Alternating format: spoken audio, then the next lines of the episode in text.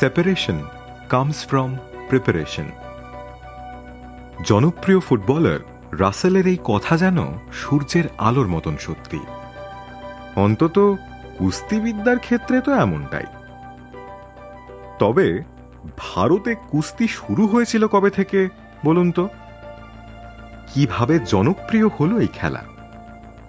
আসলে কুস্তির ইতিহাস জানতে গেলে ফিরে যেতে হবে সেই খ্রিস্টপূর্ব পাঁচ শতাব্দীতে। ভারতবর্ষে তখন রাজত্ব করছেন সম্রাট অশোক। সেই সময় একটি খেলার বেশ প্রচলন ছিল। বলা হতো মল্লযুদ্ধ। সংস্কৃত ভাষায় এই মল্লযুদ্ধের আক্ষরিক অর্থ কুস্তি লড়াই। খ্রিস্টপূর্ব তেরো শতাব্দীতে মল্লপুরাণ নামে এক গ্রন্থ লেখা হয়েছিল। এখান থেকেই কুস্তির সব রকম কৌশলের ব্যাখ্যা খুঁজে পাওয়া গিয়েছে। দক্ষিণ এশিয়াতেই প্রথম শুরু হয়েছিল এই খেলা। খ্রিস্টপূর্ব ষোলো শতকে মধ্য এশিয়াতে তুর্কি মঙ্গোলীয় বংশভূত মুঘলরা রাজত্ব করছে তখন। ভারতবর্ষের উত্তরাংশে এই মুঘলরা আক্রমণ করার পর থেকেই দেশের ঐতিহ্যবাহী কুস্তি খেলা যেন ধীরে ধীরে কমে যেতে শুরু করে। এই সময় পার্সিয়ান স্টাইলে কুস্তি খেলার কিছু টেকনিকও ভারতীয় কুস্তিতে যোগ করা হয়। ফলে প্রাচ্যের কুস্তি যেন নিজের আকার হারাতে শুরু করে।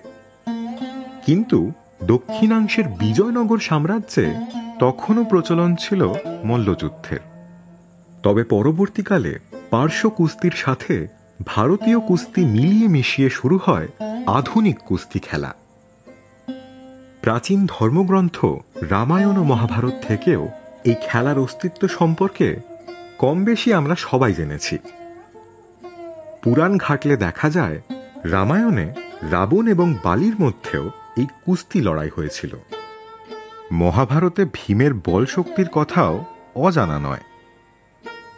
মল্লযোদ্ধা ভীম আর জরাসন্ধের কুস্তি খেলার বর্ণনা শুনলে আজও যেন মনের পারদ চড়তেই থাকে। তামিল সাহিত্য থেকেও কুস্তি খেলার কথা জানা গেছে।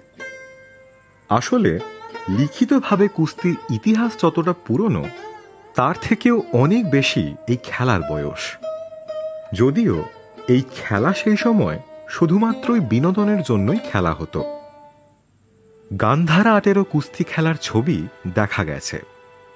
এমনকি গৌতম বুদ্ধ এনলাইটেনমেন্ট অর্থাৎ জ্ঞান লাভ করার আগে একজন কুস্তিগিরি ছিলেন। মুঘল সম্রাট বাবর নিয়মিত শরীর চর্চার সাথে সাথে কুস্তিবিদ্যাও অধ্যয়ন করতেন।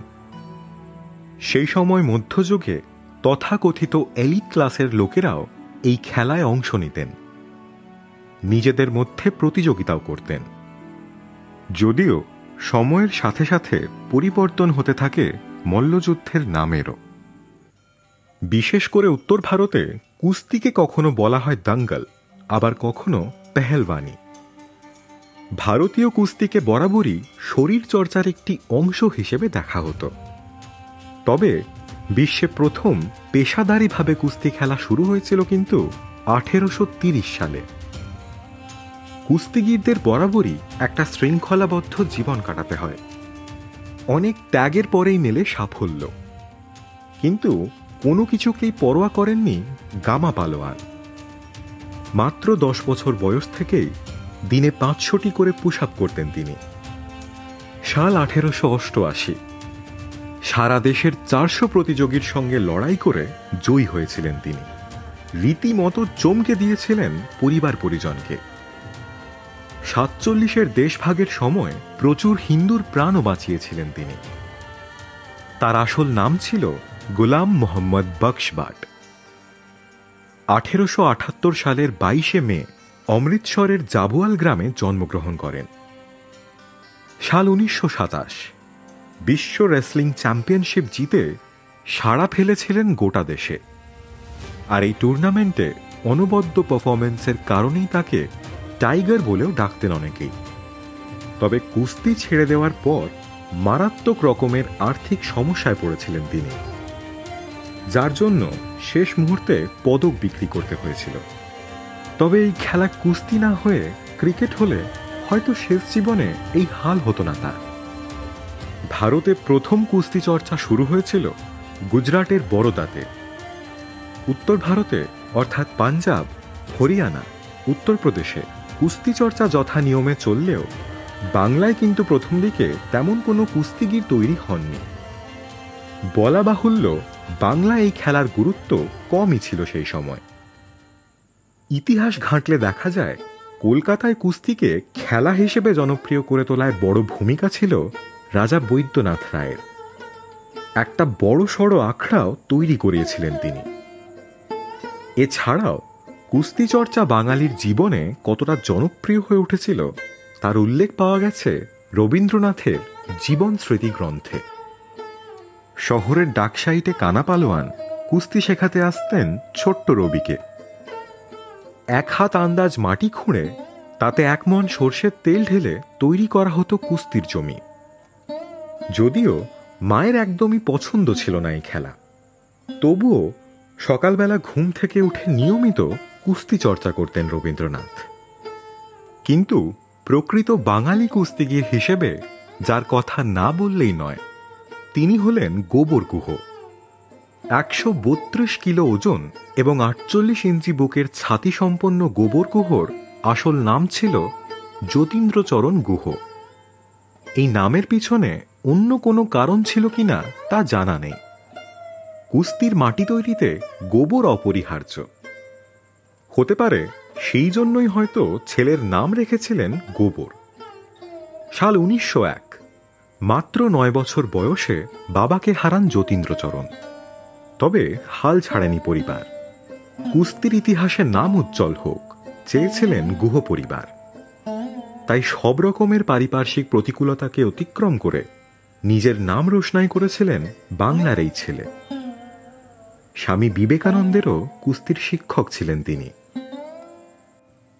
পরিবারের সকলেই ছিলেন কুস্তিগির। ছেলের জমকালো চেহারা দেখে বাবা অমন নাম রেখেছিলেন। ব্রিটিশ শাসনকালের শেষ দিকে কলকাতা সহ বিভিন্ন স্থানে গড়ে উঠেছিল কুস্তির আখড়া বিপ্লবী দল শরীর চর্চার মাধ্যম হিসেবে কুস্তি খেলা শুরু করেছিলেন। যার ফলে তৈরি করা হয়েছিল অনুশীলন সমিতি। তবে বর্তমান সময়ের দিকে তাকালে বোঝা যায়, এখন আর সেই পুরনো আখড়াগুলো নেই। কুড়ি শতকে এই আধুনিক কুস্তি যেন এক অন্য মাত্রায় জনপ্রিয়তা লাভ করে। সাল দু হাজার আট, প্রায় ছাপ্পান্ন বছর পর সুশীল কুমার বেজিং অলিম্পিকে ব্রোঞ্জ জিতে ভারতের কুস্তির ইতিহাস নতুন করে রচনা করেছিলেন। দু হাজার দশ সালে তিনি আবার রাশিয়ান প্লেয়ার এলান গোগোয়েভকে হারিয়ে স্বর্ণ পদক জিতে আনেন। এতদিন পর্যন্ত ভারতের কুস্তি খেলা শুধুমাত্র পুরুষদের মধ্যে সীমাবদ্ধ থাকলেও দু হাজার ছয় সালে আলকা তোমার প্রথম মহিলা রেসলার হিসেবে ব্রঞ্জ জিতে ঘরে ফেরেন। সাল দু হাজার দশ, নিউ দিল্লিতে তখন কমনওয়েলথ গেমস চলছে। এমন সময় টেলিভিশন কেঁপে উঠল একটাই নামে, গীতা ফোকট ভারতের প্রথম মহিলা কুস্তিগির হিসেবে সোনা জিতে ঘরে ফিরেছিল মেয়ে তবে তার বোনও কিছু কম যাননি দিদি সোনা জিতলেও বোন ববিতা ফোগট রূপো জিতে দেখিয়েছিলেন যে এভাবেও ফিরে আসা যায়। গীতা ফোগট ভারতের অন্যতম মহিলা কুস্তিগিরদের মধ্যে একজন। ভারতবর্ষে মহিলাদের কুস্তির ইতিহাসে যেন সোনার মুকুট জুড়েছিলেন তিনি। ছোটবেলায় গীতা এবং তার বোন ববিতা যখন মারপিট করতেন, সেই সময় বাবা লক্ষ্য করেছিলেন মেয়েদের হাতের প্যাঁচ। তা দেখেই প্রাক্তন কুস্তিগির মহাবীর সিং ফোগট সিদ্ধান্ত নিয়েছিলেন মেয়েদের পেহেলবানি শেখাবেন। গীতা ববিতা যেই সময় কুস্তিবিদ্যা শেখা শুরু করেন, সেই সময় মেয়েদের কুস্তি শেখার তেমন কোনো প্রচলন ছিল না। তবুও সমস্ত রকম সামাজিক সীমাবদ্ধতাকে পেছনে ফেলে রেখে বাবার হাত ধরে এগিয়ে গিয়েছিলেন অজানা এক স্বপ্নের উদ্দেশ্যে, যার ফলও হয়েছিল সুখকর। সাল দু হাজার দশ কমনওয়েলথ গেমসে ভারত সর্বমোট দশটি স্বর্ণ পদক জিতেছিল, যার মধ্যে তিনজন ছিলেন মহিলা। সাল দু ষোলো, সাক্ষী মালিক, প্রথম মহিলা কুস্তিগির হিসেবে অলিম্পিকে ব্রোঞ্জ জিতে নজর কেড়েছিলেন ভারতবাসীর। এরপরেই দু হাজার একুশ, আংশু মালিক প্রথম ভারতীয় মহিলা হিসেবে বিশ্ব চ্যাম্পিয়নশিপ ফাইনালে উঠেছিলেন। ভারতীয় মহিলা কুস্তিগীরদের তালিকায় আরেকটি উজ্জ্বল নাম, ভিনেশ ফোগট। তিনিও ফোগট পরিবারেরই সদস্য। গীতার বাবা মহাবীর সিং ফোগট সম্পর্কে তার মামা ছিলেন। তার হাত ধরেই ভিনেসেরও কুস্তিতে হাতে খড়ি। অলিম্পিক গেমসে কুস্তি একটি অতি জনপ্রিয় খেলা। তা নিয়ে কোনো দ্বিমত নেই। স্বাধীনতার পর পঁচাত্তর বছর কেটে গেছে। এতদিন যাবৎ ভারত অলিম্পিকে সব খেলা মিলিয়ে মোট একুশটি মেডেল জিতেছে। যার মধ্যে ছটা মেডেল এসেছে কুস্তি খেলা থেকেই। সাধারণত বেশিরভাগ কুস্তিগীররাই আসেন গ্রামাঞ্চল থেকে, নিম্ন মধ্যবিত্ত পরিবারে। তাদের লড়াইটা ছোট থেকেই। সব থেকে বেশি পরিমাণে কুস্তিগীররা আসেন হরিয়ানা থেকে, যে রাজ্যে কন্যা ভ্রূণ হত্যার পরিমাণ সব থেকে বেশি। আজকের দিনে ভারতীয় মহিলা কুস্তিগীররা এখন আন্তর্জাতিক স্তরে পুরুষদেরকেও ছাড়িয়ে যাচ্ছে। স্টিরিওটাইপিক সামাজিক ভাবধারা এবং সব রকম পারিপার্শ্বিক সীমাবদ্ধতাকে পেছনে ফেলে রেখে তারা ক্রমশ এগিয়ে চলেছে স্বপ্ন পূরণের লক্ষ্যে। তবে তাদের এই চলার পথে বাধা হয়ে দাঁড়াচ্ছেন রেসলিং ফেডারেশনের প্রেসিডেন্ট ব্রিজভূষণ শরণ সিং নিজেই তার বিরুদ্ধে অভিযোগ এনেছেন বিখ্যাত কুস্তিগির Vinesh Phogat. Wrestling federation of ইন্ডিয়ার নিয়ম নিয়ে প্রশ্ন তুলেছেন অনেক কুস্তিগিরই। দু কুড়ি সালে টোকিও অলিম্পিক গেমসে পদক আনতে পারেননি ভিনেশ। সেই নিয়েও বর্তমান প্রেসিডেন্ট তার উপর মানসিক নির্যাতন চালিয়েছিল বলেই অভিযোগ।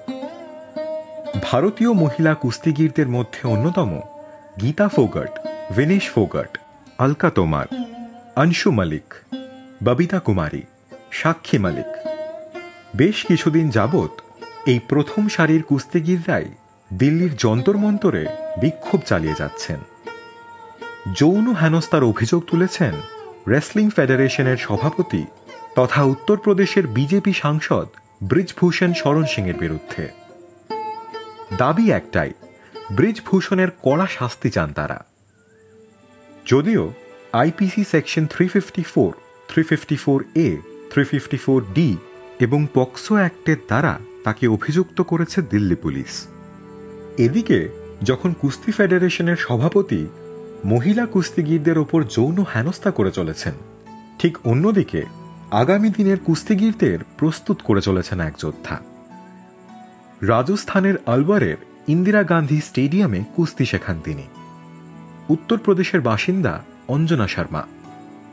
ইতিমধ্যে অনেকেই হয়তো তার নাম শুনে থাকবেন, তবে তার জীবনের লড়াই অনেকেরই অজানা। জন্মের পরেই যেন জেনে গিয়েছিলেন জীবনে লড়াই করে বাঁচতে হবে। তাই হয়তো সংসার সন্তান সামলেও কাজ করে চলেছেন। তবে এই কাজ আমার আপনার মতো দশটা পাঁচটার ঘড়ি ধরা কাজ নয়। তার একটাই লক্ষ্য প্রতিটি মেয়েকে আত্মনির্ভর করে তুলতে হবে।